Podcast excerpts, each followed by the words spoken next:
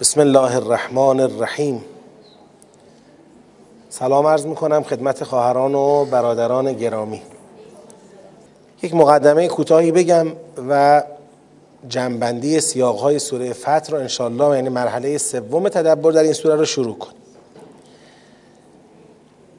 در سوره فتح چون می‌خواستیم سیاق شناسی رو که در کتاب ارائه دادیم تغییری بدیم لذا وارد شدیم و یه سری مباحث رو انجام دادیم.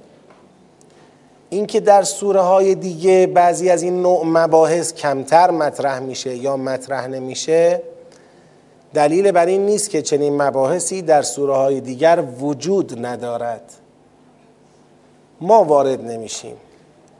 یعنی ما سعی می‌کنیم به شکل توصیفی در سوره های دیگه بحث رو ارائه میدیم. کمتر وارد مرحله استدلال و استناد میشیم. اینم برمیگرده به نوع جلسه ما. چون جلسه تعداد پرتعداد هست اگر بخوایم وارد مباحث فنی بشیم ممکنه که اداره جلسه سخت بشه یا بعضی از حاضران در جلسه نتونن خوب همراهی کنن. بحثای فنی در قالب کارگاهی و محدود ده نفر پونزده نفر 20 نفر حد اکثر میشه جمع جورش کرد. معمولا به این دلیل وارد مباحث فنی کمتر میشیم واگذار می‌کنیم به مطالعه شما از کتاب واگذار می‌کنیم به شرکت شما در مباحثات. ولیکن در هر سوره ای وقتی می‌خوایم سیاق شناسی کنیم وقتی می‌خوایم هر سیاق رو جمعبندی کنیم وقتی می‌خوایم ارتباط سیاق ها رو کشف کنیم تمام اینا به پشتوانه بحثای علمی و فنی اتفاق میفته اگر این بحثای علمی و فنی نباشه اون وقت خروجی قابل دفاع نخواهد بود. هر کسی ممکنه با یه سلیقه یه چیزی بگه. نه یکی از افتخارات مباحث تدبر این است که از حالت سلیقه‌ای بحثا رو میاره بیرون. من میگم اینجوری خوبه. حالا چرا؟ استدلالی براش ندارم. اون یکی میگه منم میگم اینطوری خوبه. اون میگه اینم می‌تونه باشه اینم می‌تونه باشه اینم می‌تونه باشه. یعنی نوع نگاه ها متاسفانه در حوزه قرآن نوع نگاه ها سلیقه‌ای شده. ما بهش میگیم در اصطلاح خودمون میگیم استحسانی. استحسانیه. استحسانی یعنی می‌بینم خوبه میگم. استحسان هیچ وقت جای استدلال را نمی‌گیره. استحسان هیچ وقت جای استناد را نمی‌گیره. ما در تدبر به خصوص کسانی که می‌خوان مربی بشن به خصوص اونایی که فردا می‌خوان به بقیه یاد بدن خودشون باید به ادله و مستندات مسلط باشن. اگر کسی بهشون میگه اینجا چرا سیاق جدا شد فقط حرف نزنن استدلال هم بکنن. چرا اینجا سیاق متصل شد؟ استدلال کنن. در یه جمعی بنده عرض کردم که الحمدلله از افتخارات تدبر اینه اگر نتایجی که به دست آورده ایم در سوره ها همه نتایج درستی نباشند که طبعا هم نیستند. ما ادعا نمی کنیم هر نتیجه که در هر سوره گرفتیم صد درصد درسته. هیچ کس نمی‌تونه همچی حرفی بزنه. ما بله میگیم هفتاد درصد هشتاد درصد نتایج درستن. چون مبتنی بر قواعدن مبتنی بر ضوابطن مبتنی بر ادله و مستنداتند. ذوقی سلیقه‌ای باری به هر جهت حرف زده نمیشه. این مسئله است. اگر همه نتایجی که به دست میاد دقیق و صحیح نیست دست کم این حسن دارد که همه نتایج به بیان استدلالی مطرح میشه. پس مخاطب می‌تونه با نقد ادله نظرش رو درباره مدعا عوض کنه. یا آقا من دلیل تو قبول ندارم پس مدعا تو قبول ندارم. یعنی امکان گفتگوی استدلالی و علمی را در فهم قرآن در جنبندی قرآن در جهتیابی سیاقهای قرآن فراهم کرده. لذا به این ویژگی به طور خاص عنایت داشته باشید توجه داشته باشید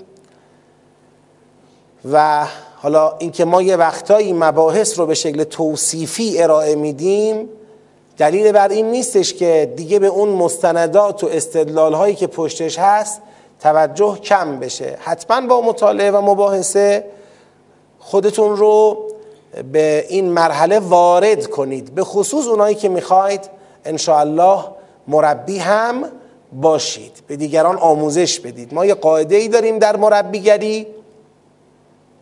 میگه قاعده چهاریه که اساتید معلم مربی ها می‌دونن. مربی یا معلم چیزی رو که می‌خواد درس بده باید چهار برابرش رو بلد باشه. چهار برابرش رو باید بلد باشه. اگر بخواد موفق باشه. اینام حساب شده است. یه ادعا نیست یک شعار نیست.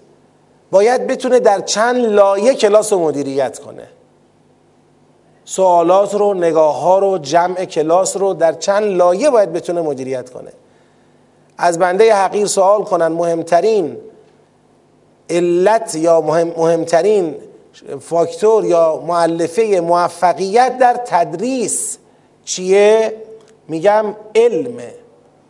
آگاهی دانستن خوب بلد بودنه مطلب رو کسی خوب بلد باشه با یه بیان معمولی هم مخاطب خودشو نگه میداره جلب می‌کنه جذب می‌کنه همراه می‌کنه. چرا؟ چون وارده چون بلده. و آدم ها در مقابل علم به نقطه قبول می‌رسن. وقتی ببینن کسی داره حرف می‌زنه با اونها میدانه چی میگه و بیش از اون چرا که میگه میدانه بهش اعتماد می‌کنن. پای حرفش مینشینن. اما ممکنه یکی بیان خیلی خوبی داشته باشه. در وهله اولم مخاطب خودش رو جذب کنه. اما آگاهیش کم باشه. زود مخاطبش رو از دست میده. خیلی زود. به خاطر اینکه نمیدانه کم میدانه کم می‌فهمه. نسبت به اون چه میگه اونی که میگه ته چیزیه که می‌دونه. بیشتر از اونی که میگه چیزی نمی‌دونه. تا بخوان یک مرحله با او سوال جواب کنن تمامه. دیگه به ته, ته چاه می‌خورن. اون دلو می‌رسه به ته چاه. این اندازه خود ما بلده. حالا به اندازه یه جلسه بیشتر از ما مطالعه کرده. اینطوریه. لذا اون بزرگوارانی که بنا دارن انشالله مربی تدبر باشن اونا به طور ویژه مطالعه مباحثه براشون بسیار ضروریه. من حالا به عنوان کسی که کلاس رو اداره می‌کنم اینو می‌دونم که در این جلسه ما حدود سی تا چهل درصد افراد حاضر در جلسه همراهی بسیار خوبی دارن. کسانی هن که خوب مطالعه می‌کنن خوب مباحثه دارن. قشنگ دارن با مباحث همراهی می‌کنن جلو میان. و ده الا 20 درصد هم از حاضرین محترم کسانی هستند که همراهی متوسط و قابل قبولی دارن البته. بعدش ما تقریبا حدود سی چهل درصد تو کلاس داریم که هنوز خیلی همراهیشون علمی فنی نیست. یعنی بیشتر جنبه معرفتی داره. می آیند که یک نکته ای از قرآنی مطلبی از قرآن یاد بگیرند و تمام. و من توصیم اینه قرآن اگر شما برسید به نقطه اون نگاه فنی حتی مربی هم نمی‌خوای بشی اما به اون نگاه فنی اگر برسید ارتباطتون با قرآن متحول میشه. خیلی فرق می‌کنه با اینکه بنده بگم شما بپذیری. وقتی شما خودت تو قرآن می‌بینی مطلب را خیلی فرق می‌کنه. این ارتباطمون رو با قرآن وسیق کنیم. خیلی هم کار سختی نیست. البته ما در جلسهمون کسانی رو داریم که الان سطح شش تدبره. کسانی رو داریم که سطوح قبلی رو نگذروندن. خب طبیعیه. توقع هم نداشته باشن که الان تمام مکالمات رو به خوبی بتونن درک بکنن و همراهی بکنن. خیلی از این حرفایی که الان زده میشه اینا مقدماتش مبانیش در سطوح قبلی چی شده؟ گفته شده مطرح بوده.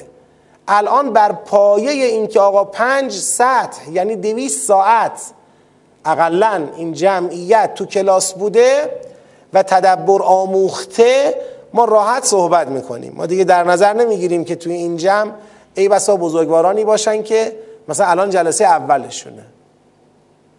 یا تازه وارد تدبر شدن سوره فتح وارد شدن.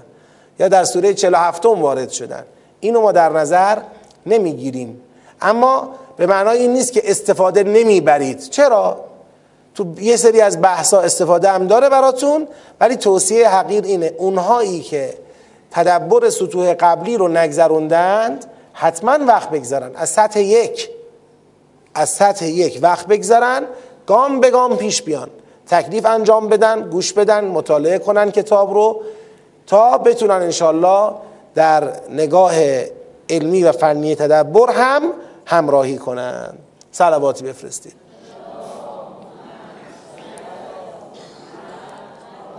آیه یک تا هفت هشت تا ده یازده تا هفته هجده تا بیست و شش بیست و هفت تا بیست و نو حالا بنده اگر بخوام همینا رو توصیفی بگم اینطوری میگم.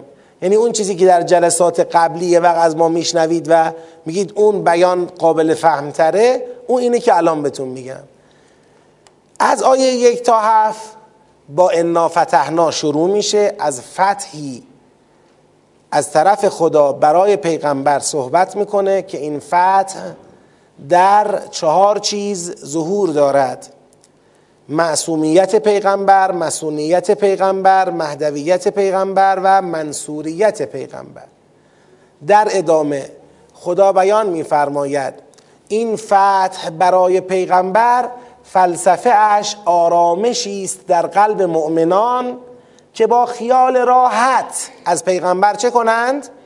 پیروی بکنند و عضو لشکر پیغمبر بشوند اما اونایی که منافقانه به پیغمبر سوء زن دارند و این فتح الهی را درباره پیغمبر درک نمی کنند اونها در مقوله پیروی از پیغمبر دچار چی هن؟ دچار آسیب و توقف و اینا هستند اونا گرفتار عذاب خواهند شد. پس خوش به حال اونایی که این فتح درک می‌کنن خوب پیروی می‌کنن. این سیاق یک. سیاق دو هشت تا ده با انا ارسلناکه شروع میشه. اول از ارسال پیغمبر صحبت می‌کنه در ادامه وظیفه مؤمنان را ایمان به پیغمبر توقیر پیغمبر تعذیر پیغمبر و تسبیح پیغمبر میدانه و میگه مصداق این در واقع ایمان و تعذیر و توقیر و تسبیح میشه بیعت. بیعتی که باید نگهش بداری. بیعتی که اگر بشکنی تو ضرر می‌کنی و اگر نگه داری به اجر عظیم می‌رسی. اینم سیاق دومه. سیاق دوم با سیاق اول هم تراز هم هم نواه هم صداست فقط دو تا بیان در یک حقیقته. یکی با بیان انا فتحنا یکی با بیان انا ارسلنا. بعد سیاق سوم از آیه 11 تا 17 بحثی درباره مخلفین می‌کنه. مخلفین کسانی هن که دلشون قرص نشد با پیغمبر همراه بشن. اینا همونایی هن که سوء زن به پیغمبر کردن. همونایی هن که اعتماد به پیغمبر نکردن. پس اگر بخوایم با سیاق یک و دو مقایسهشون کنیم مخلفین کیان؟ مخلفین کسانی هن که در سیاق یک به عنوان منافقین و منافقات معرفی شدن؟ همونهایی که قلب آرامی در تبعیت از پیغمبر نداشتن الظانین بالله ظن السوء بودند مخلفین در سیاق دو کیان؟ فمن نکث فانما ینکث علی نفسه. همونایی که بیعتشون را با پیغمبر بگید شکستن. پس مخلفین سیاق سه منافقان سیاق یکند ناکسین سیاق دو اند. مخلفین سیاق سه مسائلی دارند. یکی از مسائل اونها این است که می‌خواهند بدون آن که در جنگ با پیغمبر همراهی کردهاند استغفار کنند و سرتای قضیه رو هم بیارند. چه کنیم؟ مسئله دومشون اینه می‌خواهند بیان که در جنگ با پیغمبر همراهی کرده باشند از غنائم بهرهمند بشن. چه کنین؟ مسئله بعدیشون اینه به هر حال امروز در جامعه مخلفین تکلیفشون چه خواهد بود؟ این مسائلی است مربوط به مخلف مخلفین که آیه 11 تا 17 اینا رو چکار کرده؟ بررسی کرده. از آیه 18 تا 26 درباره مؤمنینی صحبت می کند که برای بار دوم با پیغمبر چکار کردند؟ بیعت کردند بیعت دوم با پیغمبر سر چی بود؟ بیعت اول چی بود؟ بیعت اول همون بیعت عمومی بود که بر در راستای اون بیعت عمومی اینا با پیغمبر همراه شدن رفتن برای جنگ بیعت دوم اما چی بود؟ قبول صلح بود. یعنی سر قبول صلح با پیغمبر بیعت کردن. اما ذهنشون سوالی هست. اون سوال اینه چرا خدایی که به وسیله پیغمبر ما را به جنگ با کفار دعوت کرد ما را به صحنه جنگ با کفار کشید چرا این خدا جلوی جنگ ما با کفار را گرفت؟ آیه 18 تا 26 می‌خواد به این سوال جواب بده. فلسفه صلح را در جایی که مؤمنان دعوت به جنگ شده بودند توضیح بده. آیه 27 تا 29 چیه؟ 27 تا 29 درباره رؤیای پیغمبره. پیغمبر مردم را به جنگ دعوت کرده بود به خاطر رؤیایی که خدا به او نشون داده بود. رؤیای پیغمبر یکی از انواع چیه؟ وحی به پیغمبره. رؤیای پیغمبر یه خواب معمولی نیست. خدا به پیغمبر وحی کرده بود که برو به سمت مکه اونجا احرام ببندید برید حج به جا بیارید. در همین راستا پیغمبر لشکر تجهیز کرده بود. خب ما رفتیم جلوی جنگ چه شد؟ گرفته شد.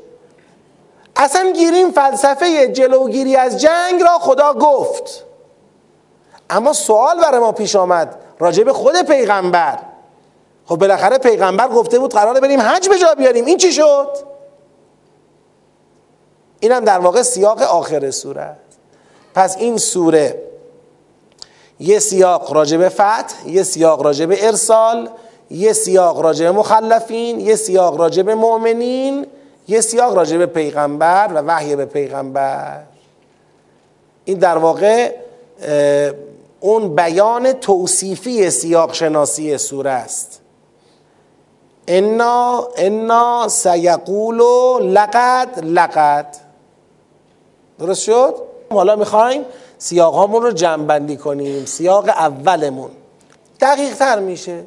الان در تحلیلمون به تکلف و زحمت کمتری میفتیم وقتی که سیاق رو درست تشخیص ندادی یه جاهایی مثل اینکه اون شفافیت لازم تو بحث وجود نداره. و الا همونطور که اول عرایزم گفتم این تغییر سیاقی که بنده در این سوره اعمال می‌کنم این خیلی نتیجه اصلی را تغییر نمیده. نتیجه همانه چون کلیت تشخیص درست بوده از فضا و سیاقهای سوره. اما تدقیق می‌کنه. یعنی ما دیگه اون دور گذشته که یه جاهایی رو من باید با زحمت حل می‌کردم جلو میبردم الان این تشخیص کنونی اونا رو هموارتر کرده. همین. عرض کردم در اول صحبتام که سیاق شناسی یه جزء رکن تدبر نیست طریقی است برای بهتر فهمیدن سوره. بفرمایید سوالتونو نه با وحی. بله. اما خدا میگه هو الذی کف دیگه. خدا جلوش گرفت.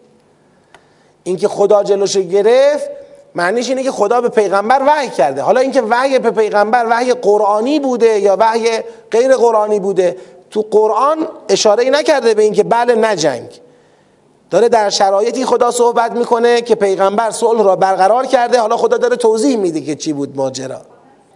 با دستور نه با تحلیل. یعنی چی؟ یعنی یه بار این بود که یه آیه بیاد بگه خب حالا ای مؤمنین نجنگید. همچین آیه نداریم. خدا چجوری گفته؟ میگه این که جلوی جنگتان را گرفتیم فلسفهش این بود.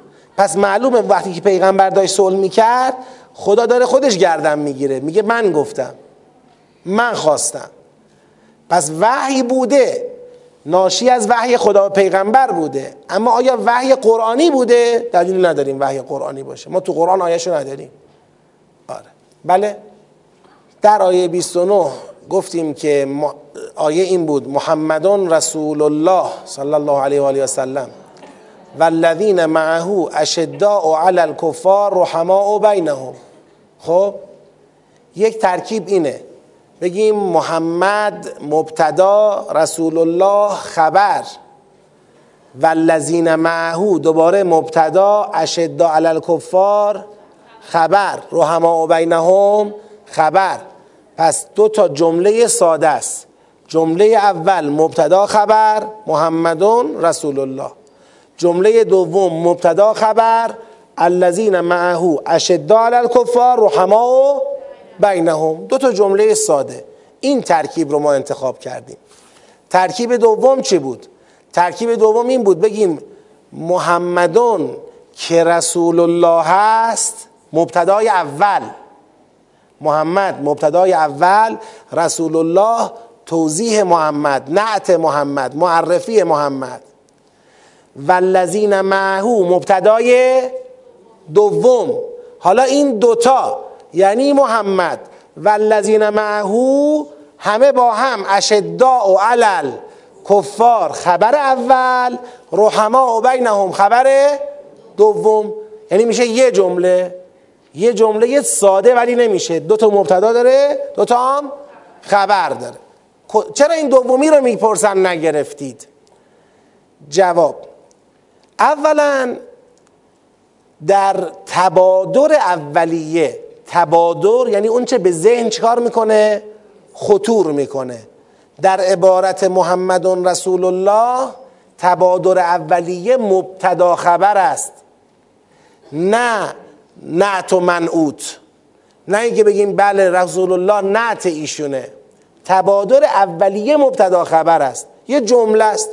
چیزی که ظرفیت داره جمله باشه چرا از جمله بودنش عدول کنیم؟ ثانیا میگیم آقا اصلا تبادر اولیه رو قبول نداریم. من تبادر اولیه فرض می‌کنیم اینه که محمد مبتدای اوله الذین معه هم مبتدای دومه چرا اینو قبول نمی کنید میگیم دعب قرآن کریم.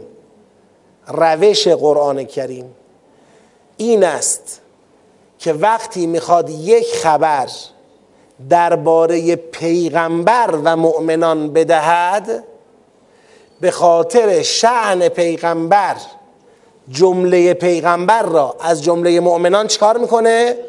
جدا می‌کنه با یک خبر درباره پیغمبر و مؤمنان با هم حرف نمی‌زنه چون بالاخره شعن پیغمبر به عنوان رهبر این مؤمنان پیغمبر این مؤمنان اجل بالاتر از خود مؤمنانه. این که ما بیایم همچی در هم بگیم پیغمبر و مؤمنان اشدا علی الکفارن. پیغمبر کجا؟ مؤمنان کجا؟ پیغمبر و مؤمنان رحما و بینهمن پیغمبر کجا؟ مؤمنان کجا؟ شما پیغمبر و مؤمنان ریختی توی کاسه؟ بعد یه حکم برای هر دو دادی؟ و نمیشه که این پیغمبر اون مؤمنان به پیغمبرن. ده به قرآن این است که اون چرا راجع به پیغمبر می‌خواد بگه جدا میگه راجع مؤمنان جدا. آمن الرسول. به ما انزل الی ول مؤمنون. ببینید جدا می‌کنه مؤمنین رو. اول رسول رو میاره بعد مؤمنین رو بهش عطم می‌کنه. خب به خاطر همین از بین اون دوتا ترکیب اون ترکیب که پیغمبر را میگه این که رسول الله رسول الله که تکلیفش معلومه این رسول الله. اما والذین معهو بله رسول الله نیستن اما اشدا علی الکفار رحما بینهم. وقتی که الذین معهو اشدا علی الکفار رحما بینهمند خود به خود معلومه که خود او در مقابله با کفار از مؤمنان هم شدیدتره و در رحمت به مؤمنین از مؤمنان هم رحیمتره. اینو به طریق اولویت می‌فهمیم راجع به پیغمبر. میگیم وقتی مؤمنان به او همراهان او با کفار سخت گیرند بین خودشون مهربانند به طریق اولا خود پیغمبر این اوصاف را از مؤمنان به خودش بالاتر و بهتر دارد. پس بدون اینکه پیغمبر را با مؤمنان یه جا قرار بدیم همه اون اوصاف خوبی که مؤمنان دارن بالاترش را پیغمبر دارد علاوه بر اینکه او رسول الله هست. چون که صد آمد نود هم پیش ماست. وقتی رسول الله هست دیگه توصیف به این چیزا نمی‌خواد. این مال اونایی که رسول الله نیستن. تکلیف او روشن است. همش توصیف مؤمنینه. از اونجا به بعدش توصیف مؤمنینه. خب حالا بگیریم سراغ سیاق اول. بفرمید نه نه علتش فقط این نبوده. ببینید گاهی اوقات اون فتحی که قرار دو سال بعد اتفاق بیفته لازمش رفتن امسال. یعنی این نبود که ما فکر کنیم بله خدای تو که می‌دونستی بین اونا مؤمنینی هستن. خب همین الان می‌گفتی ما نریم. چه کاری بود ما از اینجا رفتیم تا مکه؟ اونجا صلح کنیم برگردیم. بعد بگیم ان دو سال دیگه. خب اگر نمی رفتید آیا دو سال بعد اون فتح به وجود می آمد؟ جعل من دون ذالک فتحا قریبا. این طریق مستقیمی بود سرات مستقیمی بود که خدا به سوی فتح اصلی گشود. اگر این مانور اقتدار در سال ششم برگزار نمی‌شد که سال صلح حدیبیه بود. اگر این مانور اقتدار در سال ششم برگزار نمی‌شد و مشرکان امتیاز به مؤمنین نمی‌دادن تا دست از جنگ بردارن مؤمنان اون فتح قریب اگر این اتفاق نمی افتاد تضمینی به این که سال هشتم بدون خونریزی مکه فتح بشود وجود نداشت. منتها صبر مردم رو می‌خواد. اینکه مردم صبر کنن. حالا اگر ما نگاه کنید در خود تاریخ اسلام بعضیا تحلیل هایی می‌کنن مثلا از صلح امام حسن علیه السلام. حالا صلح امام حسن که اصلا قصهش متفاوته اما من این تحلیل رو می‌خوام بگم. تحلیل می‌کنن که امام حسن علیه السلام صلح کرد امام حسین علیه السلام اما قیام کرد جنگید. تو ذهنشون تو نگاهشون اون قیام را خیلی از این صلح چی می‌بینن؟ بالاتر می‌بینن. این صلح را گویا باید توجیه کنیم به اون قیام باید افتخار کنیم. کلیت فرهنگ مهارم نگاه کنید ما محبین اهل بیت علیهم السلام کلیت فرهنگ ما همینه. یعنی دیگه هنر می‌کنیم صلح امام حسن رو چکار می‌کنیم؟ توجیه می‌کنیم. میگیم ما با این صلح اینطوری بوده اینطوری بوده اینطوری بوده که کسی خورده نگیرد. و حالا اینکه برای بنده روشنه در نگاه اینکه اهل بیت علیهم السلام دارن یه خط رو دنبال می‌کنن اگر صلح راهبردی امام حسن علیه السلام در دوره هم اصلیشون با معاویه لعنت الله علیه اگر نبود قیام ابا عبدالله علیه السلام نه شکل می‌گرفت نه این خاصیت رو پیدا می‌کرد. یعنی حجت اونجا تمام شد کار اونجا بسته شد. اینو باید انسان خوب درک بکنه نه اینکه یه توجیه نیست. راه را بر قیام امام حسین این صلح باز کرد. که اون چهره در واقع غیر قابل دفاع حکومت غاصب وقت را افشا کرد. صلح امام حسن حجت را تمام کرد. اگر اون نبود این قیام معلوم نبود قابل توجیه و قابل دفاع باشه. شما نگاه کنید به فاصله چند نفر بین عثمان و یزید چند نفر فاصله است؟ غیر از خود مولا علی علیه السلام که امام برحق است. ما ایشون بحثش جداست. از نظر در واقع اون سیر خلفا. بعد از عثمان علی علیه السلام آمده که امام برحقه بعد از علی علیه السلام معاویه است بعدش کیه؟ یعنی بین عثمان و یزید معاویه فاصله است. سر عثمان جریان قتل عثمان نقش علی علیه السلام چه بود؟ خودش و پسرانش. وقتی که مردم جمع شدن عثمان رو بکشن امام علی علیه السلام و پسرانش به عنوان مدافعان مدافعان حکومت وقت. با اینکه امام علی در نقد عثمان تو نهج البلاغه مطالبی گفته که عثمان رو شسته گذاشته کنار. یعنی اصلا عثمان رو قبول نداشته حضرت علی علیه السلام. او رو به عنوان یک شخصیتی معرفی می‌کنه که خلاصه به شدت تخریب کرده اون ساز و کار خلافت پیغمبر را به شدت آسیب زده. خیلی معترضه به عثمان. اما همین علی علیه السلام معترض به عثمان وقتی مردم جمع شدن عثمان رو بکشن خودش و فرزندانش به دفاع از دارالخلافه رفتن. برای اینکه اون روز قتل عثمان مساوی بود با حدم پایه های حکومت اسلامی. یعنی حکومت اسلامی فلسفش از بین می‌رفت. چون هنوز حق و باطل اونقدری که باید برای مردم روشن نبود. حجت وجود نداشت. حضرت حتی سکوت هم نکرده. با اینکه منتقد عثمان بوده منتقد سرسخت عثمان بوده اما آمده به دفاع ایستاده. در دوره معاویه امام حسن است. امام حسن میاد قیام می‌کنه می‌بینه مردم همچنان توجیه. میگن معاویه کیه؟ صحابه پیغمبره.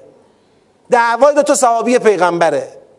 خوارج چی بود قصهشون؟ معاویه علی علیه السلام آقا کدوم حق میگن هر دو صحابی پیغمبرن؟ حالا اینطوری معروف کرده بودن. کدوم حق میگن؟ اینجا امام حسن صلح راهبردی. صلح راهبردی باز با دفاع فرق می‌کنه. دفاع نکرد اما جنگ هم بگید نکرد. تو مقطع بعدی دوره یزید چند صد سال هم نگذشته بین عثمان و یزید یه دونه معاویه بوده دیگه. امام حسین خروج می‌کنه علیه یزید. که معروف بودیم گفتن اینا خوارجن نعوذ بالله. سعی می‌کردن امام حسین را جزء خوارج معرفی کنن. که ناکام موندن نتونستن. چطور شد نتونستن؟ اگر امام حسین قیامش به موقع نبود امروز من و شما به مذهب حق اهل بیت نبودیم. و امروز من و شما ایشون رو به عنوان یک شورشی میشناختیم. می‌گفتیم که یکی از فرزندان پیغمبر ما به طمع حکومت علیه دولت پیغمبر قیام کرد. امروز تاریخ اینطور نوشته می‌شد. اما تاریخ امروز رو نگاه کنید نور حسین است که همه جا میدرخشد. یزید به قهقرا رفته. این این نگاه راهبردی اهل بیت علیهم السلام. اون صلح اون دفاع اون روز. اون سکوت روز قبلش. اون دفاع اون روز. اون صلح اون روز. اینا یه خطه. اون منطق کتاب انسان 250 ساله که حضرت آقا نوشتن منطق کتاب اینه که اهل بیت درسته که عمرشون بالاخره ایشون اینجا شهید شده نفر بعدی اومده. شهید شده نفر بعدی اومده. اما به هم متصل کنی یک انسانه. یعنی اگر امام حسین در دوره امام حسن بود همون کارو می‌کرد. امام حسن در دوره امام حسین بود همون کارو می‌کرد. این دوتا در دوره امام علی بودن همون کارو هیچ کارها عوض نشد. یک کار بود. اگر این یک آدم 250 سال عمر می‌کرد در طول این 250 سال همین کارها رو می‌کرد. این منطق کتاب انسان 250 سال است. صلح و قیام اینا این سوره فتح همین می‌خواد بگه. می‌خواد بگه آقا راهبردی نگاه کن. بله ما دنبال این هستیم که پیغمبر بر کل جهان چی بشه؟ بگید. دین پیغمبر دین حقش بر کل جهان حاکم بشه فراگیر بشه. و برای این کار قتال لازمه جنگ لازمه. در سوره 47 همینو گفتیم. جنگ لازمه. اما این جنگ با نگاه راهبردی جلو میره. یه جا ممکنه دستور صلح بدیم. یه جا دستور قیام بدیم قرار باشه سطحی نگاه کنید اینا اون چیزایی است که خدا تو قرآن آموزش داد و مسلمان ها یاد نگرفتن. آموزش داد و هر بار جلوی هر امامی یه قری زدن. به هیچ امامی رضایت ندادن.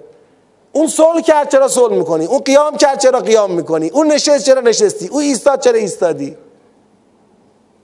یعنی میان دائما در اون پذیرش ولایت پیغمبر و جانشینان پیغمبر دائما با انقلت با شک و شبه و تردید برخورد می‌کنن.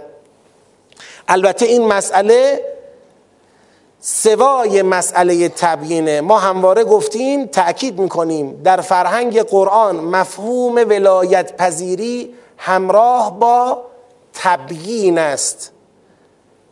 حقیر تحلیلم اینه وقتی حضرت آقا میفرمایند جهاد تبیین یعنی مردم را روشن کنید روشن بشن مردم بفهمن ماجرا چیه. وقتی خوب فهمیدن ماجرا چیه جای خودشون رو پیدا می‌کنن تو تاریخ. جای خود را پیدا می‌کنن تو زمان. کجا باید بیستن؟ اگر خوب بفهمن درست جای خودشون رو پیدا می‌کنن. جهاد تبیین لازمه قطعی و لاینفک فرهنگ ولایت پذیریه.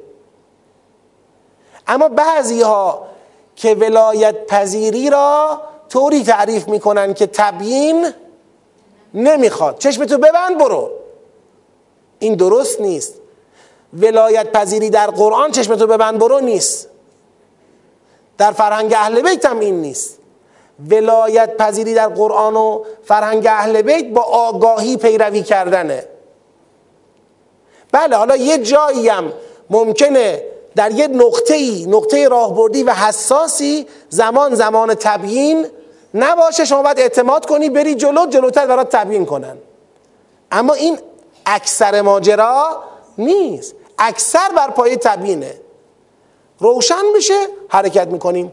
لذا چه خودم چه کسانی رو که می‌خوان عمل کنن به دعوت جهاد تبیین حضرت آقا خودم و این بزرگواران رو توصیه می‌کنم به اینکه تبیین یعنی روشن کنید برای مردم اون نقاط قوت اون نقاط نیازمنده به تقویت یا نقاط ضعف و اینکه ضعف ها از کجا نشأت می‌گیره کجاها رو باید اصلاح بکنیم با یه نگرش واقع بینانه و معتقد به ولایت تبیین کنیم و اگر بنا باشه دائما به مردم اینطور پمپاش کنیم. من الان می‌بینم کلیپاش میاد بیرون.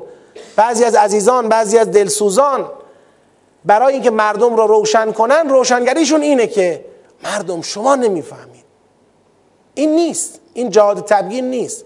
مردم شما نمی‌فهمید جهاد, جهاد تبیین نیست. این جان کلام بعضی هست. شما متوجه نیستید. یه دستهایی در کار است. یک این انقلاب از یه جای دیگه داره مدیریت میگه دلیل بیار. روشن کن.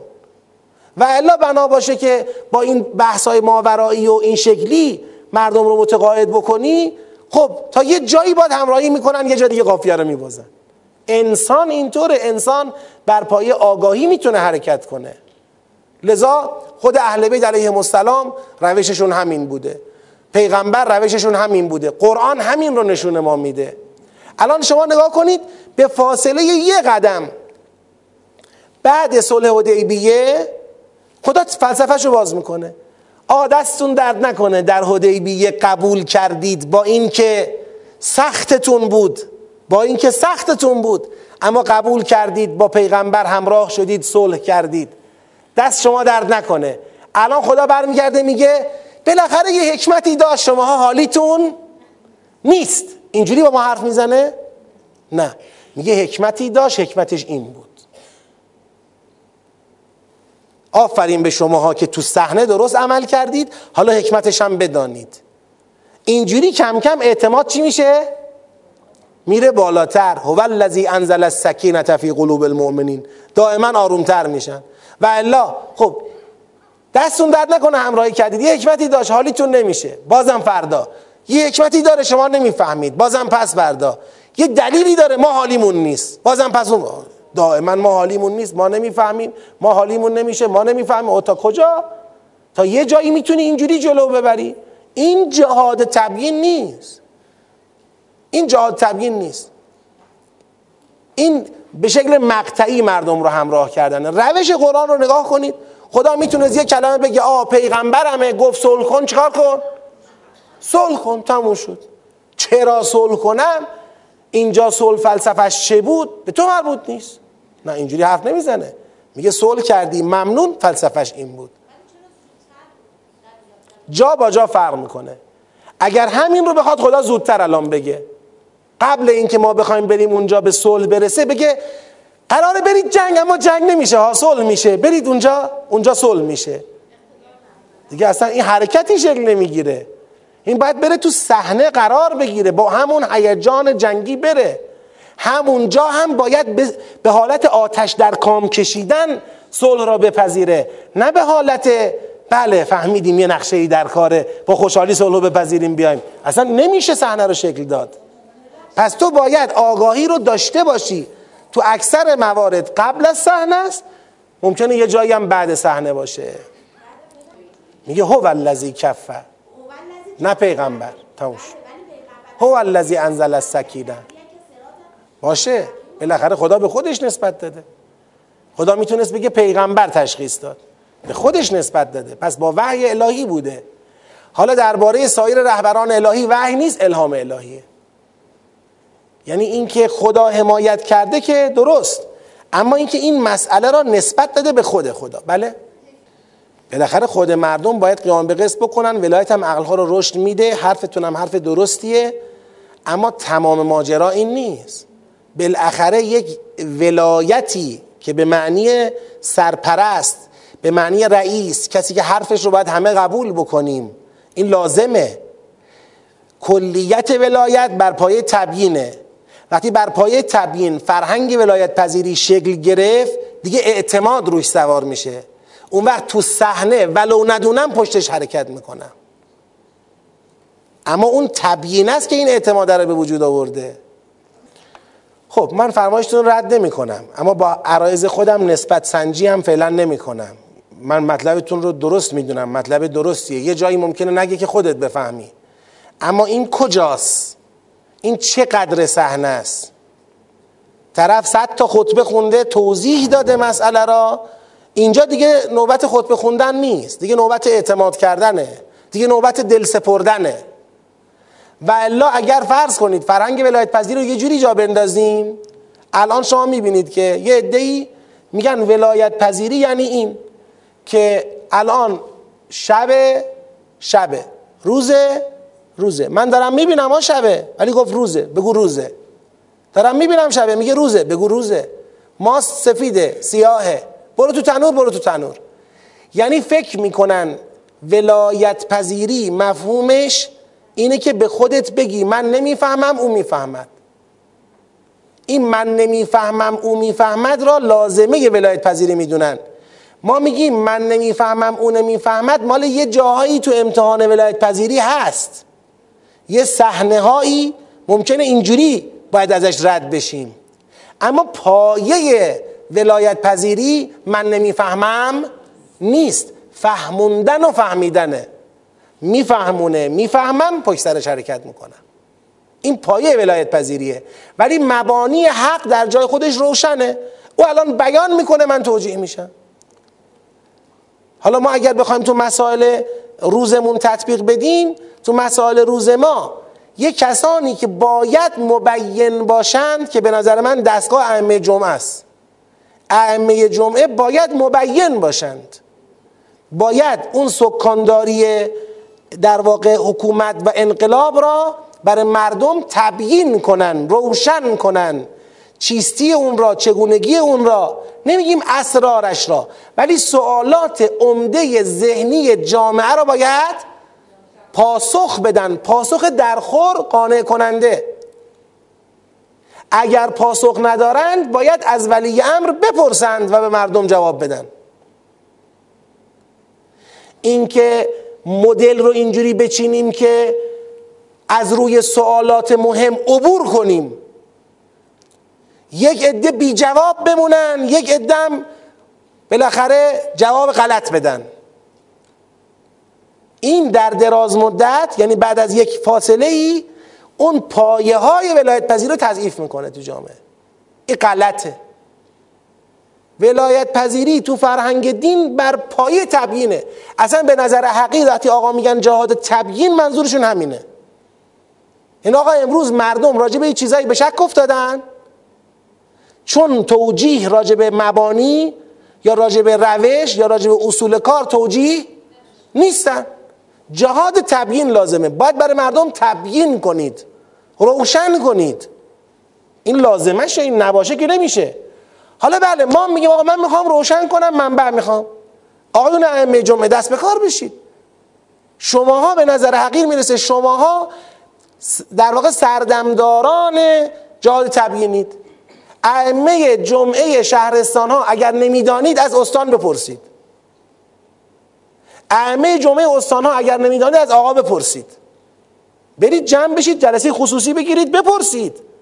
بعد بیایید به بیان مناسب به مردم بگید. بگید مردم اینه اینه اینه. روشن کنید مردم رو. و الله وسط بمباران رسانه‌ای دشمنان اسلام و انقلاب اولین چیزی که نشانه رفته میشه اعتماد مردم به ولی امره. اینو نشانه میرن. وقتی اعتماد ولی امر زدن کارهای بعدی هم انجام میدن خب این شما باید رسد این وظیفه است که رسد بشه و بهش دقت بشه. بگذاریم. آیه یک تا هفت. گفتیم برای جنبندی سیاق ها چکار می‌کنیم؟ برای جنبندی سیاق ها فضای سخنش رو می‌شناسیم و سیر هدایتش رو بررسی می‌کنیم به جهت می‌رسیم. فضای سخن در این آیات. تو آیه یک جواب بدید همه. نه. اینجاست؟ دو. سه. چهار. خیلی سریح در فضای سخن. نیست. بله نشون میده نیاز به آرامش و این حرفا رو در دل مؤمنین. اما خیلی سریح نیست. پنج. شش. از زانین بالله زن السوء. منافقین منافقات مشرکین مشرکاتی گفتیم تفسیر منافقین منافقاته از زانین بالله ظن السوء سوء زن به خدا. فضای سخن اینه که یک ادعی حالا آیا سوء زن به خدا؟ به خودی خود یا سوء زن به رسول خدا؟ آه ما باز با توجه به مقدمه که اصلا انا فتحنا لکه. هو الذی انزل السکینته به دنبال اون فتح برای پیغمبر مطرح شده. پس متوجه میشیم که این از ظانین بالله ظن السوء کسانی هن که به کی سوء زن داشتن؟ به پیغمبر. یعنی به خدا. سوء زن به پیغمبر یعنی سوء زن به خدا. ولی اونی که کف میدان داره دیده میشه سوء زن به پیغمبره. پیغمبر میگه مثلا فرض کنید نگرانیشه ها دقت کنید. من نمی‌خوام بگم همین الان همه سوء زن دارن. نه یک عده منافقانه سوء زن دارن. برای یک عده نگرانیم که نکند. اینا هم دوچار چی بشن؟ سوء زن به پیغمبر بشن. نکند این پیغمبر قابل اعتماد نیست. نکند هر چی میگه درست نیست. حالا اینکه پیغمبر قابل اعتماد نیست در چه موضوعیه؟ با توجه به لله جنود اینجا. با توجه به دو مرتبه بگید. لله جنود اینجا. پس ببینید اصل فضا سوء زنه به پیغمبر است و با توجه به مسئله جنود در موضوع لشکر سامان دادن پیغمبره. پیغمبر می‌خواهد لشکری سامان بدهد. یک عده اعتماد می‌کنن عضو لشکر پیغمبر. بگید می‌شوند میان دو جبهه ثبت نام می‌کنن. یک عده سوء زن دارن و عضو لشکر پیغمبر نمی‌شوند. این فضای سخن این آیاته. فضای سخن یعنی تشخیص مسئله. یعنی چرا خدا می‌خواد این حرفا رو بزنه؟ مسئله چی بوده که خدا به خاطرش اومده گفته انا فتحنا لک فتحا مبینا لیغفر لک الی آخر؟ مسئله چی بوده؟ حالا با توجه به این مسئله که سوء زن به پیغمبر در عضویت تو جبهه تو لشکر ایشون هست بریم با پیغمبر همراه بشیم یا نریم؟ بریم ما هم ثبت نام کنیم یا نریم؟ پیغمبر فتوای جنگ داده بریم ما هم یا نریم؟ این سوء زنه نگرانی جون از چیه؟ میترسن. حالا همین سوء زنه بعدا تو سوره میاد دیگه. نگاه کنید اینجا. بل ظننتم. بله. بل ظننتم ان لن ينقلب الرسول و المؤمنون الى اهلیهم ابدا یعنی سوء زن به این که اینا میرن ولی دیگه بر نمیگردن. و زوی نزال کفی قلوبکم و ظننتم ظن السوء. پس این سوء زنه چی شد؟ سوء زن به اینه که درست پیغمبر داره لشکر درست می‌کنه اما این لشکر محکوم به شکسته. می‌خواد ماها رو ببره به کشتن بده. می‌خواد ماها رو ببره به دم تیغ. کار تمام کنه با یه سادگی داره ما رو به کشتن میده. خب دیگه اینا کسانی هن که جونشون رو دوست دارن. به پیغمبرم اعتماد ندارن. اگر داشتن باور به پیغمبر داشتن دیگه می‌شد شهادت در راه خدا و مسئله ای نداشتن. اینا نمی‌خوان بپذیرن. اصل مشکل در همون سوره قبلی بررسی کرده. سوره 47 کسانی که نمی‌خواستن عضو لشکر پیغمبر بشن رو معرفی کرد. مشکل اصلیشون چی بود؟ حب شدید دنیا. مسئله اصلی همینه. خب سیر رو همراهی بشید. انا فتحنا لک فتحا مبینا. سوء زن ببینید من اینطوری نگاه می‌کنم. سوء زن به تو دارن. تو تویی که ما برات فتح کردیم فتحی مبین. تویی که ما امر رو بر تو چکار کردیم؟ گشودیم. اونم چه گشودن آشکار. به تو سوء زن دارن. سوء زن به تو دارن که فتح کردیم برایت تا تو را معصوم قرار دهیم. لیغفر لك الله ما تقدم من ذنبك و ما تأخر. سوء زن به تو دارند که فتح کردیم برایت تا تو را مسون قرار دهیم از خطا و اشتباه. و یتم نعمته علیک. به تو سوء زن دارند در حالی که همواره تو را به بهترین راه ما هدایت کردیم. و یهدی که صراطا مستقیما. ترس از عضویت در لشکر تو دارند. تویی که منصور به نصر عزیزی و ینصرک الله نصرا عزیزا؟ نه سخت در اشتباهند خدایی که برای تو فتح کرد تا تو را معصوم مسون مهدی منصور قرار بدهد این خدا کسی است که آرامش را در قلوب مؤمنین نازل کرد تا ایمانشان بر ایمانشان افزوده شود. لیزدادو ایمانا مع ایمانه. کسی مؤمن باشد خداوند آرامش لازم را در قلب او برای اعتماد به پیغمبر قرار می‌دهد. پس این سوء زن نشون میده که اینا ایمانشون لطمه خورده نمی‌خوان عضو لشکرت بشن نشن. این مؤمنانی که با آرامش عضو لشکر خدا شدند کافیه. ولله جنود السماوات والارض و کان الله علیما حکیما. لشکریان آسمان ها و زمین متعلق به خداست و خدا علیم حکیم است.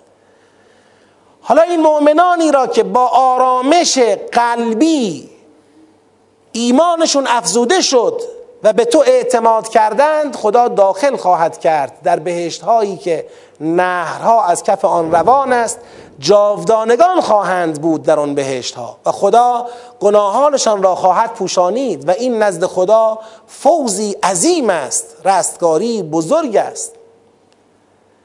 و از قبل همین آرامشی که موجب بهشتی شدن مؤمنان خواهد بود خدا عذاب می کند مردان و زنان منافق را مردان و زنان مشرک را در حقیقت.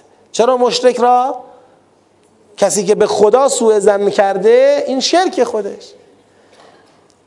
همانانی که به خدا زن سوء دارند اون پدیده زشتی و بدی بر اونها باد. علیهم دائرت و سوء خدا غضب گرفت بر آنان و لعنت کرد ایشان را و آماده ساخت برای آنان جهنم را که چه بد بازگشتگاهی است.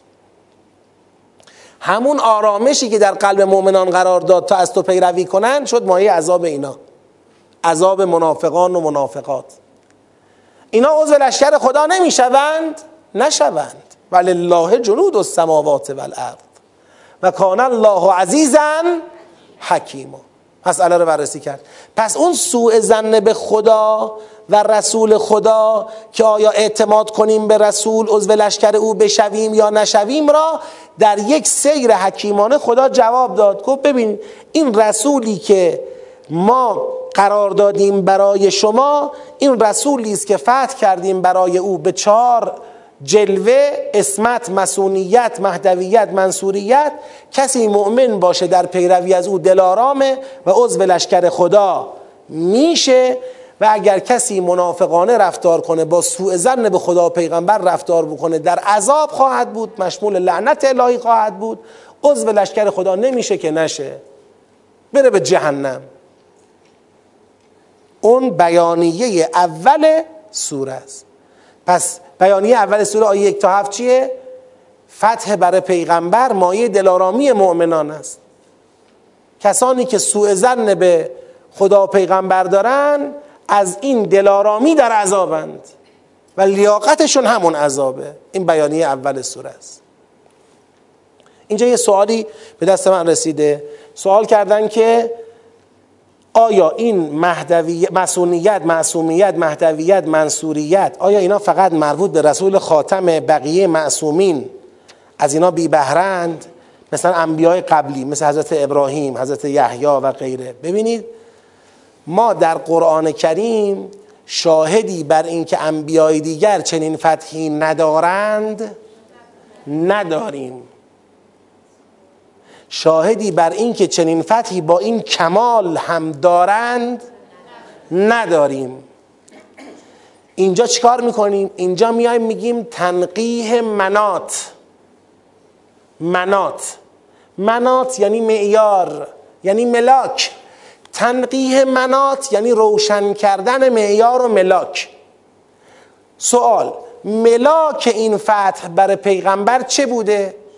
آرامش مؤمنان در تبعیت از ایشون آیا چنین ملاکی در ادوار گذشته تاریخ نیاز نبوده؟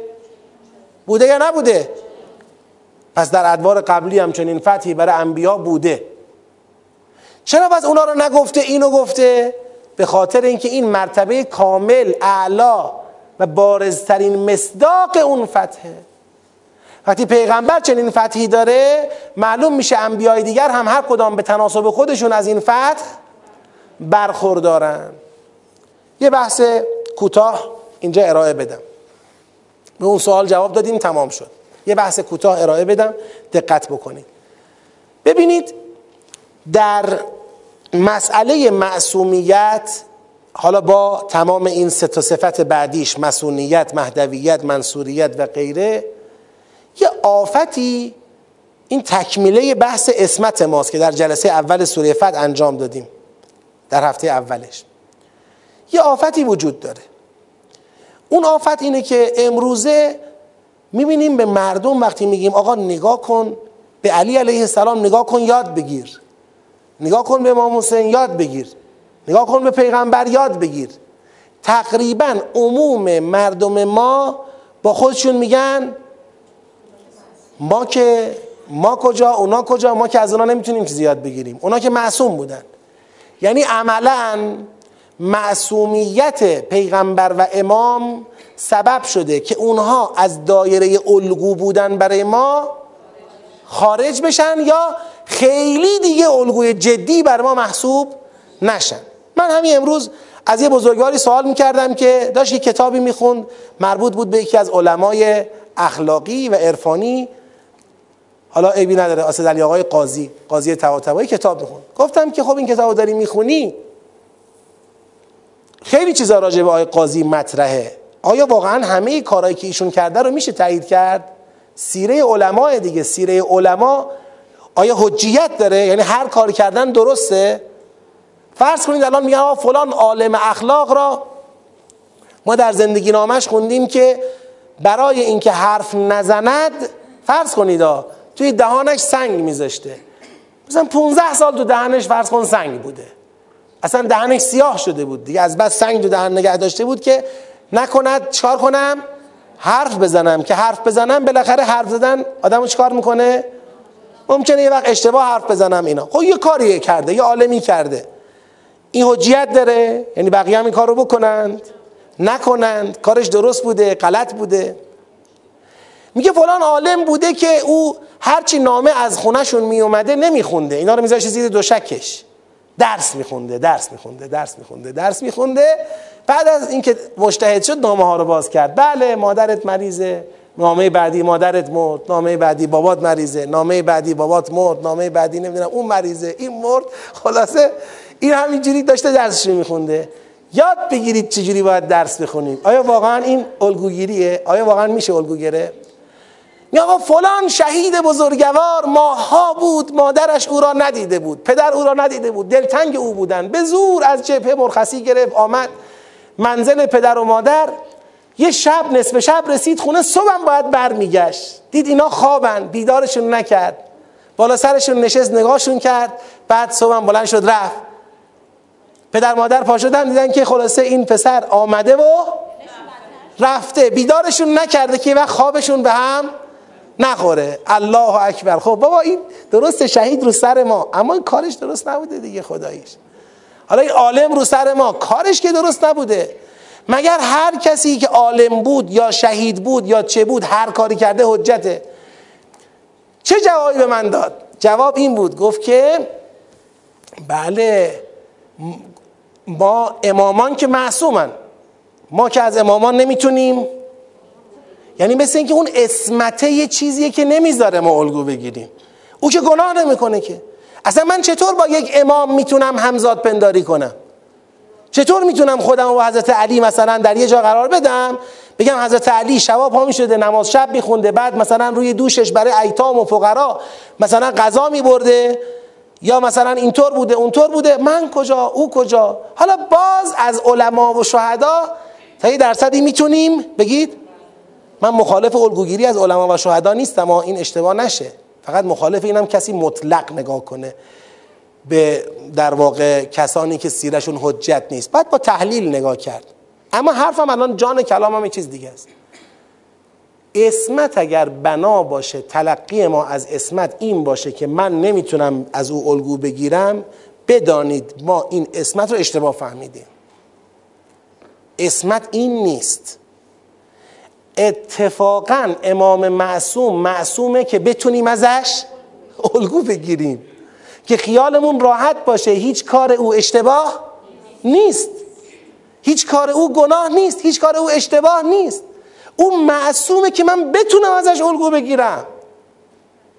نه اینکه معصومه که من نتونم ازش الگو بگیرم. حالا برعکس شده. از اونی که معصوم نیست می‌تونیم الگو بگیریم. میگیم مثل خودمونه. از اونی که معصوم است نمی‌تونیم الگو بگیریم. میگیم من که مثل اون نیستم. بابا اون معصوم نیست که همه چیش برای تو حجت باشه. رفتارش با همسرش حجت باشه رفتارش با بچهش حجت باشه رفتارش با پدرش حجت باشه رفتارش با فقرا حجت باشه رفتارش با حکومت حجت باشه. بله آقا پس اینی که میگه لا یقاس و بنا احد هیچکی با ما مقایسه نمیشه. بله شما هیچ وقت نمی‌تونی در یک صفتی به تراز امام معصوم برسی. بله او امام او پیشباز تراز او را کسی نمی‌تونه بزنه. نمازی را که علی علیه السلام خوانده ابدا من شما نمی‌تونیم بخونیم. هیچ وقت ما نمی‌تونیم اونجا رو بزنیم. اون مال اون ظرفیت ویژه الهی که او داشته. خیلی خوب. این درست. اما این مفهومش اینه که به او نمی‌توانم اقتدا کنم. الان دیگه مد شده تو السنه مؤمنین. میگیم ما علی علیه السلام اینطور نبوده. ما که علی علیه السلام نیستیم. بله که نیستی. کی گفته هستی؟ اما باید اقتدا کنی.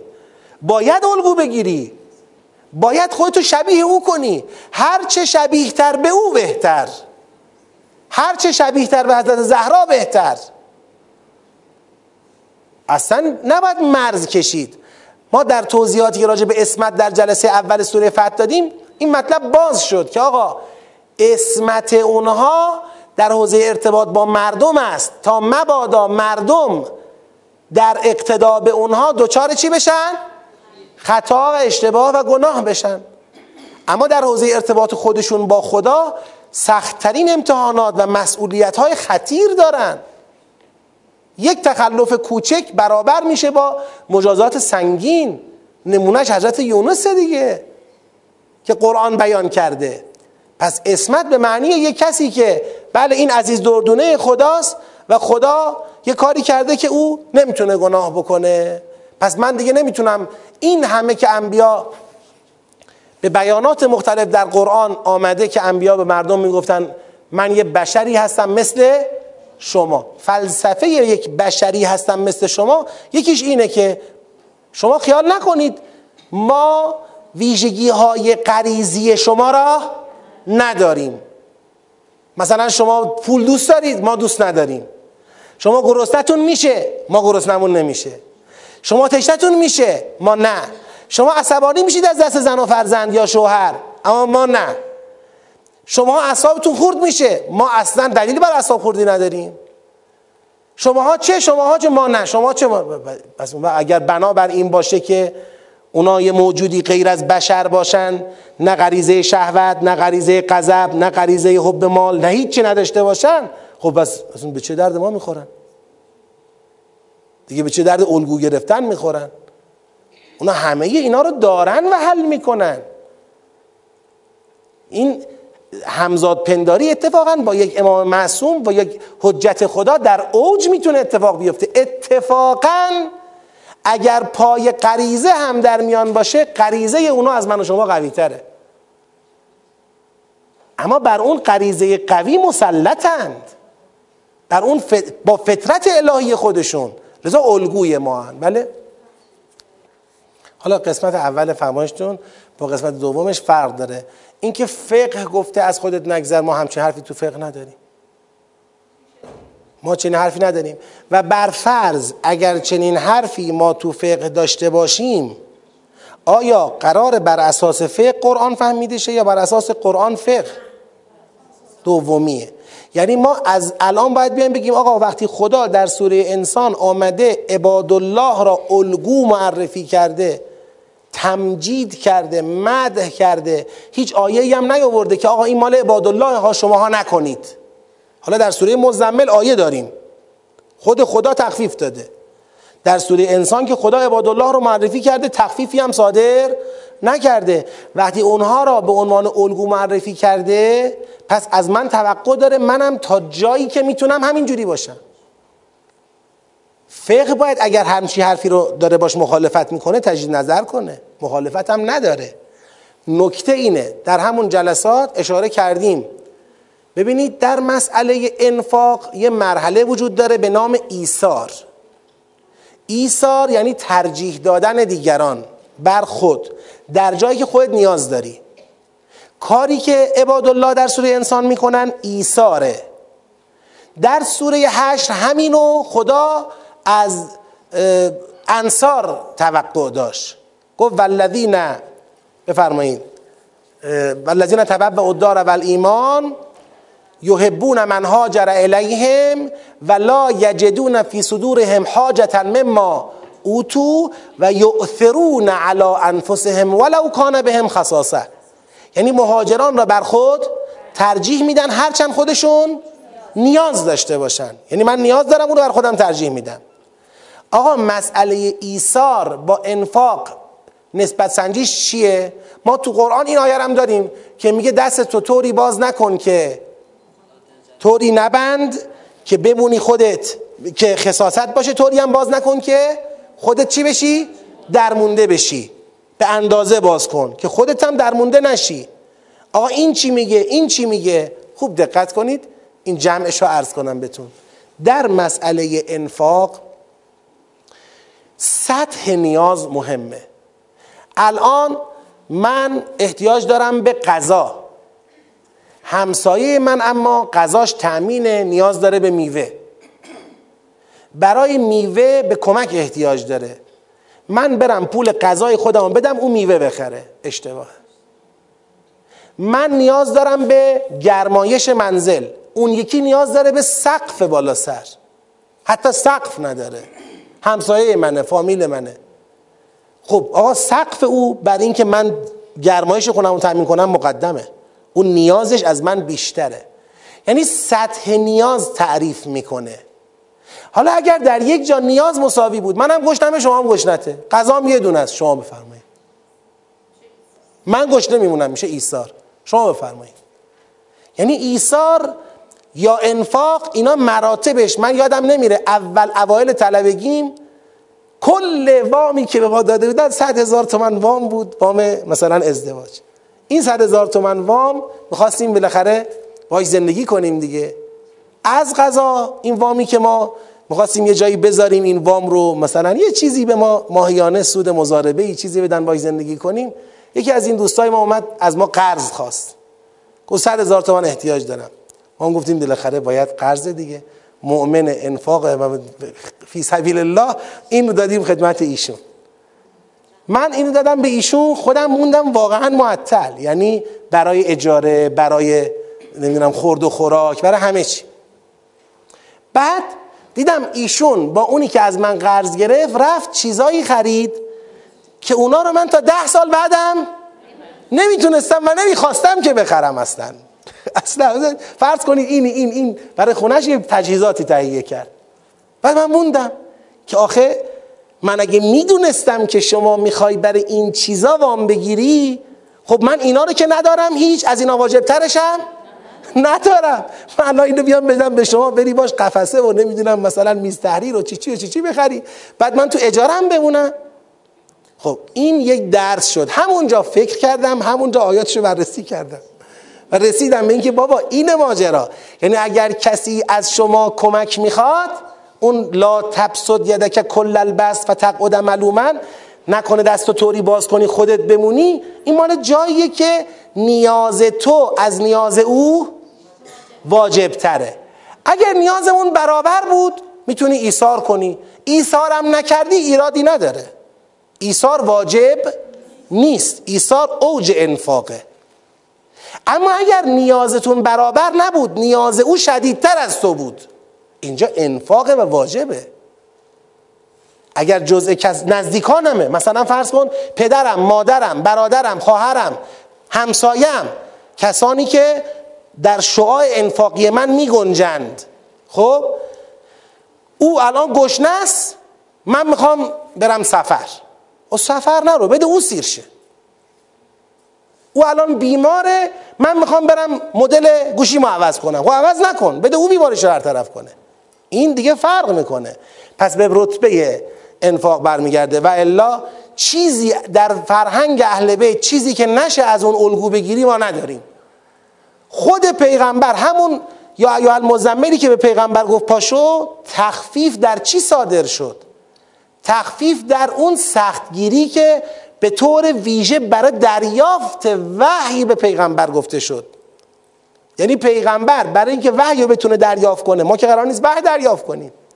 انا سنلقی علیک قولا ثقیلا ان ناشئه اللیل اشد وطئا و اقوم قیلا. تازه خدا از مؤمنانی که از پیغمبر الگو گرفتن تمجید کرد تو آخر سوره مزمل. گفت ان ربک یعلم انک تقوم ادنا من ثلثی اللیل و نصفه و ثلثه و طائفه من الذین معک. یعنی مدحشون کرد. اینا رو با پیغمبر اومد در یک جا قرار داد مدحشون کرد. اما گفت می‌دانیم که به هر حال مؤمنان در همه حالات و احوال از عهده این کار بر نمی آیند پس مؤمنان تا می توانند قرآن بخوانند اقامه نماز کنند ایتاء زکات کنند جهاد در راه خدا کنند. انشاءالله خدا قبول می‌کنه. خب در جایی که خود خدا بیان کرده که آقا تو این موضوع خاص فقط برای پیغمبر واجبه. برای شما واجبش نمی کنم خب دیگه خودش بیان کرده. و الله اگر خدا آیه 20 سوره مزمل رو نمی آورد ما باید تمام تلاشمون می کردیم که تا جای ممکن مثل پیغمبر باشیم. یعنی اونجوری که پیغمبر بودن رفتار بکنیم. خدا انشاءالله هممون رو موفق کنه به تبعیت حقیقی از پیامبر خدا اهل بیت علیهم السلام و قرآن کریم به برکت صلوات بر محمد و آل محمد.